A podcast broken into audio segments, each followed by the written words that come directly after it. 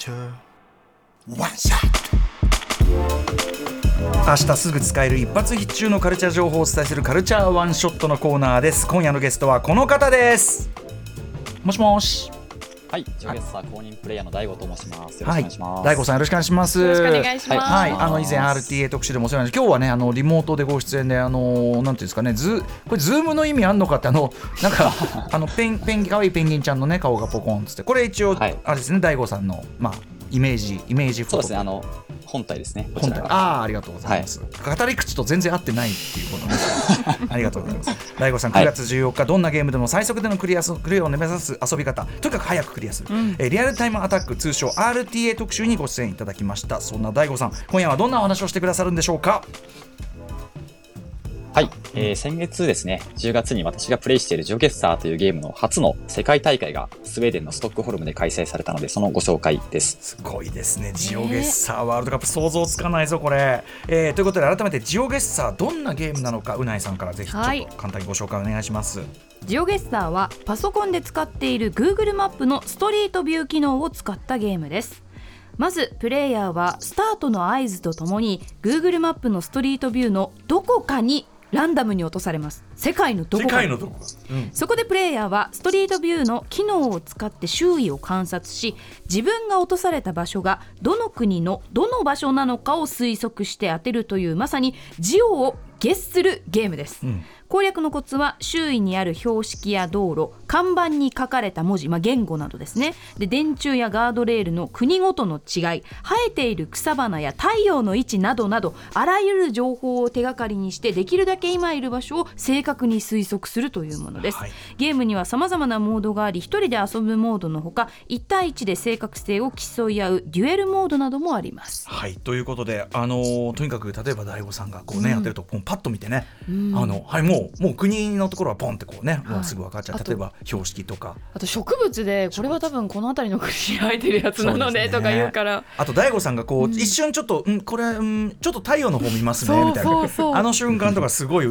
ううん素晴らしい瞬間でございましたけども。大悟さん、えー、改めてでございますが、ワールドカップ。ワールドカップってジオジオエッサーってどんどういうどういういきさつで始まったんですかこれ？これはですね、まあ、ジョゲッサーというゲーム自体がう、ん。ここ2年ぐらいで急に流行ってきまして、はい、まあ、ユーザー数も爆増して、結構強いプレイヤーもコロナもあったんですかね。あそうですね、それもありましたうんね。うん。で世界的に大ヒットしてっていう流れで、まあ、今年ちょうどジオゲッサー、えー誕生から10周年の年でもあったんですけど、なるほど。まあ、それもあるのかなと思うんですが、うんうん。そこで公式が主催するワールドカップが初初のワールドカップってことですね、つまりね、今年が。そうですね、公式は今年が初ですね公。式初。何は名い参加されて、どのぐらいのこう例えば賞金とかあったりするんでしょうか、どんな感じでしょそうですね、今回スウェーデンのストックホルム、うんこれジオゲッサーの本社がある場所なんですけど、えーそこで2日間オフライン開催されまして、はい。で実際世界中から24名の選手がそのストックホルムに集結して大会が行われあたんですがストックホルムに、行ってね？そうなんです。はい。はあはあはあうん。オフラで、インだから賞金もですね、ははいい、公式がやってるので、5万ドル、まあ、日本円で750万ぐらいですかね。おお、結構いいですね。そうなんですよ。もう、で、それに加えて300名程度の観戦チケットが販売されたりですとか、うんうん。まあ、本当に初開催と思えないぐらい大規模な開催となりました。300名ってのは、はいだからオオフラインでもう現現地に行って見る300名ですもんね、これね。そうですね。はい。日本からも何名か観戦に行かれてたマジか。へーはいへーはい。これ言葉わかんなくても見て楽しめるゲームだから、まあ確かにね。いいですよね、うん。でも同時にちょっと後ほど伺うけど、うん。やっぱさその違う言語圏とか違う文化圏の人が他の国の場所、まして番地だ通りだってさどういうことっていうね気もするんだけどね。ちょっと超人たちの話、うん。大悟さんえちなみにこのワールドカップどんな形で参加されたんですか？はい。私はですね、あの、まあ今回ワールドカップいくつかの国で現地語配信がされたんですが、うんうんえー日本での配信を私と、あとゲームキャスターのエビエさん2人で担当させていただきました。うんはいはいはい、はい。えーさらに選手としても出場された方がいる？そうですね。日本代表として、えうんーシーナさんという、まあ、非常に強いプレイヤーの方が出られたんですが、まあ、その試合前に意気込みをインタビューしたりとか、うんえー大会を盛り上げるための活動をいくつかしておりました。はい、大悟さんたち的にもでもね初のこの世界本当に一堂に会しての大会だからこれめちゃくちゃ上がったんじゃないですか気分的にはいや、そうですね。アナウンスされた時は、まあ、ちょっと不安もあったんですけど、うんうんいきなりこんな大会やっちゃって大丈夫かなっていうね。うんでも終わってみたら本当に、もうものすごい大会で、もう毎月やってほしいなって思ってます。またストックホルムっていうのが絶妙じゃない？なんか本当にね。たまんない、はい。えーということで大会改めてどんなルールレギュレーションで行われたんでしょうか？はい、今回はですね、1対1の対戦モードであるデュエルズが使用されました。デュエルズ、はい、対決、はい。うん。と決闘。そうですね。で、これは、まあ、先ほど申し上げたんですが、うん。そのジオゲッサーがヒットした、そのきっかけになったモードですね。うんうん。どういうルールですか？はい。えー、まあ、ジオゲッサーより正解に近い方が点数が高いんですけど、うん。その正解に近い地点をゲスした方が相手にダメージを与えていって、うん。えーライフポイントを削り切ると勝利という感じになもってます、ともと持ちライフがあってそれがじゃあどんどんどんどんこう相手がより正確なことやると削られていく減っていくっていうことなんですね。はい。うんうん、そうですね。で、わかりやすい今。回は大会としてはグループリーグがまず行われて、うんえーその突破者で、えートーナメントが行われて優勝者が決まるっていう、うんまあ、サッカーのワールドカップみたいな形式で大会が行われました。しかしですね、大悟さん、これ、はいやっぱり例えばその国によって、やっぱりその例えば漢字の国だったりとか、日本のはい標識とかって、そうじゃない言語圏の方からしたら、なかなかむずいとか、そのなんていうかな、有利不利とか、出てきたりしないもんでしょうか？そうですね。まあ、どの選手も大体に自分の国、その出身国は得意なイメージがありますね。ね、それはそうだ。うんうん。はい。まあ、日本人であれば日本語の地名とか読めますので、うん、まあ、結構日本ってその地名しか書いてない場所とかもたまにあるので、はいはい。えーそういったところが出るとかなり有利になるかなと。なるほどはいね、そもそも、まああとはうんそうですね。他はそこまで違い感じないんですけど、例えええばスペインのうん選手とか、うんまあ、スペイン語圏って、えーラテンアメリカとか非常に多いですので、はいまあ、その辺で看板が読めたりとか、ちょっと有利かなっていうのは感じますね。あのスペイン語圏って世界中に散らばってますもんね。はい。だからそれより有利度が高いっていうか固まってないからっていうのもあるかもしれない。はいえーでですね、えっとセッティングあのレギュレーションとに関して言うと,、えっとどんな写真を見てこう決めていくんですか？これは。バントで。で、はいまあ、ジョケッサープレイモードとして大きく3つありまして、うんえー移動できて何でも見れるモードと、うんうん、あと移動なし、スタート地点から移動せずに動けないやつ。動けないやつ。うん。はい。うん。そして最初の写真1枚だけでうん。ゲスするっていう、写真まあ、でこれが一番難しいんですけど、そんなことできんのって感じだから。だって、うん。ね番地が書いてあったりするわけじゃないからね、えじゃあその移動終わりで調べていいやつと移動しないやつと写真1枚。この3つのモードがあって。これがそうですね、それを、うん。まあ、組み合わせて今回は行われてあ、あ総合力を競うようなでだ。開催されました。はい。へー。じゃあそれそれぞれに得意技があったりするわけですねじゃあね選手ごとにね。そうですね。まあ、うん。今回だと決勝はですね、移動ありがこれまで全勝している選手と、うん。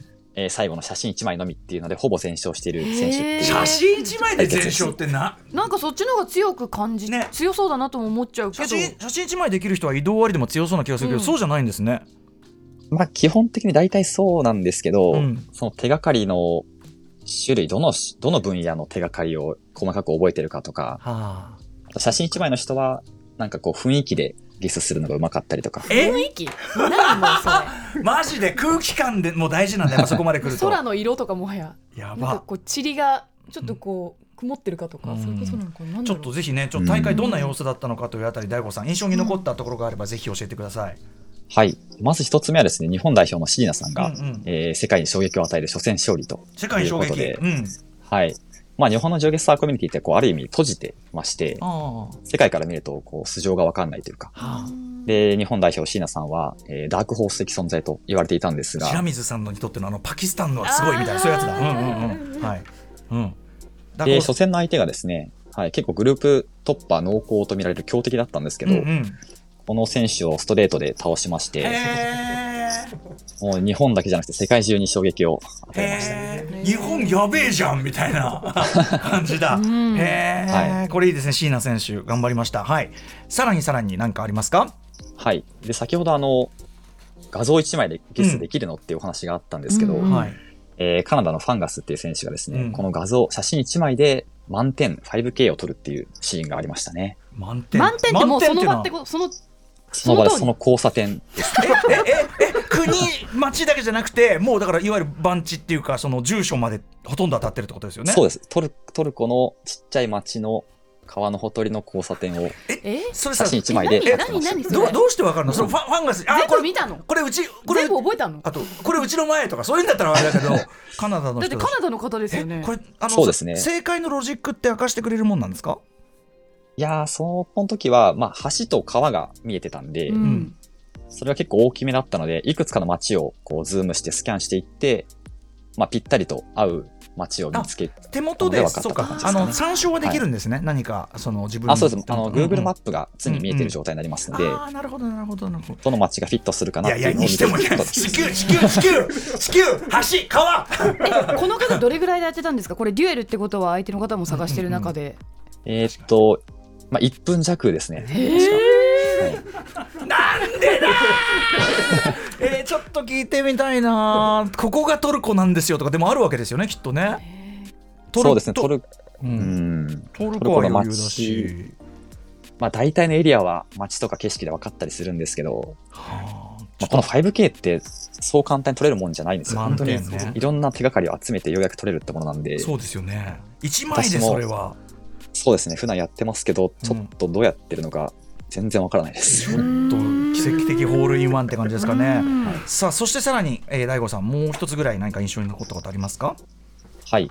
えー途中でですね、日本人は日本語読めるので有利というお話をしたんですけど、うんうん今回準決勝でフランスの代表のブリンキーという選手が、なんと栃木っていう漢字を読んで、栃木を当てるっていうシーンがありましたね。栃木読めたはい。えー、これはあの日本のそういうあれを読めるようにしてきたのかそれともたまたま栃木彼女がいたとか、でもちゃんまあ。と栃木の北関東のあたりをうん、日本地図もしっかり位置も覚えてるってことですよね。そうですね。それもすまあおそらごくないですか、く都道府県名を全部漢字を覚えてるんですかね。あー。えー、ちょっとだいと、どうです大悟さんそれ。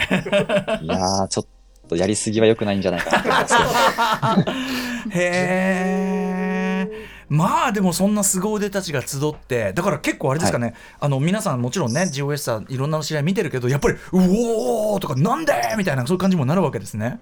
ありますね。会場も湧いてましたし、本当に現地のキャスターの方も非常に驚いてたんで、うんそんなシーンばっかりでしたね、今大会は。これその大会の様子、あの我々はもちろんストックホルムは行けなかったわけですけど、あの見ること今から見ることって可能なんでしょうか？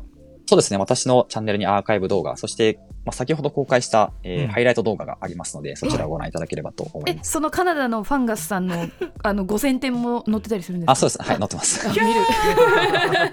大悟さんでもね僕らはそのジオゲストは全然もちろん自分らではできる能力あんまないんだけどもうね、やっぱ話聞いてるだけにおもろいしワクワクします、うんなん。か最高です。面ジオゲストはあ、最高。嬉しいです。本当。誰が見ても分かるゲーム性ですしね、うん。そう僕らはね、うん。何がすごいか分かるから。ということで大悟さん最後にぜひお知らせことなどお願いします。はい。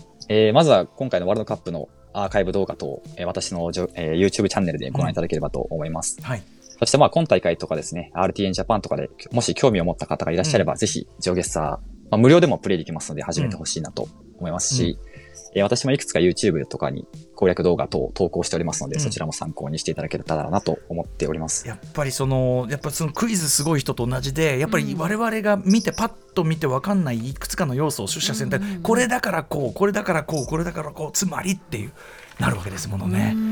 すごいです。えー、ということでジオゲッサー公認プレイヤー大悟さんに、えーワールドカップお伝えいただきました大悟さんありがとうございました。はい、ありがとうございました。またまた番組もお待ちしてます。はい、よろしくお願いします。すげえな。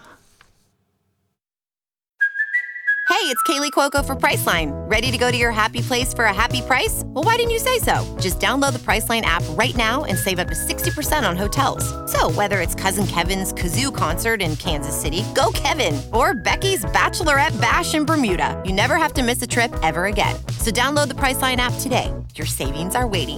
Go to your happy place for a happy price. Go to your happy price, Priceline.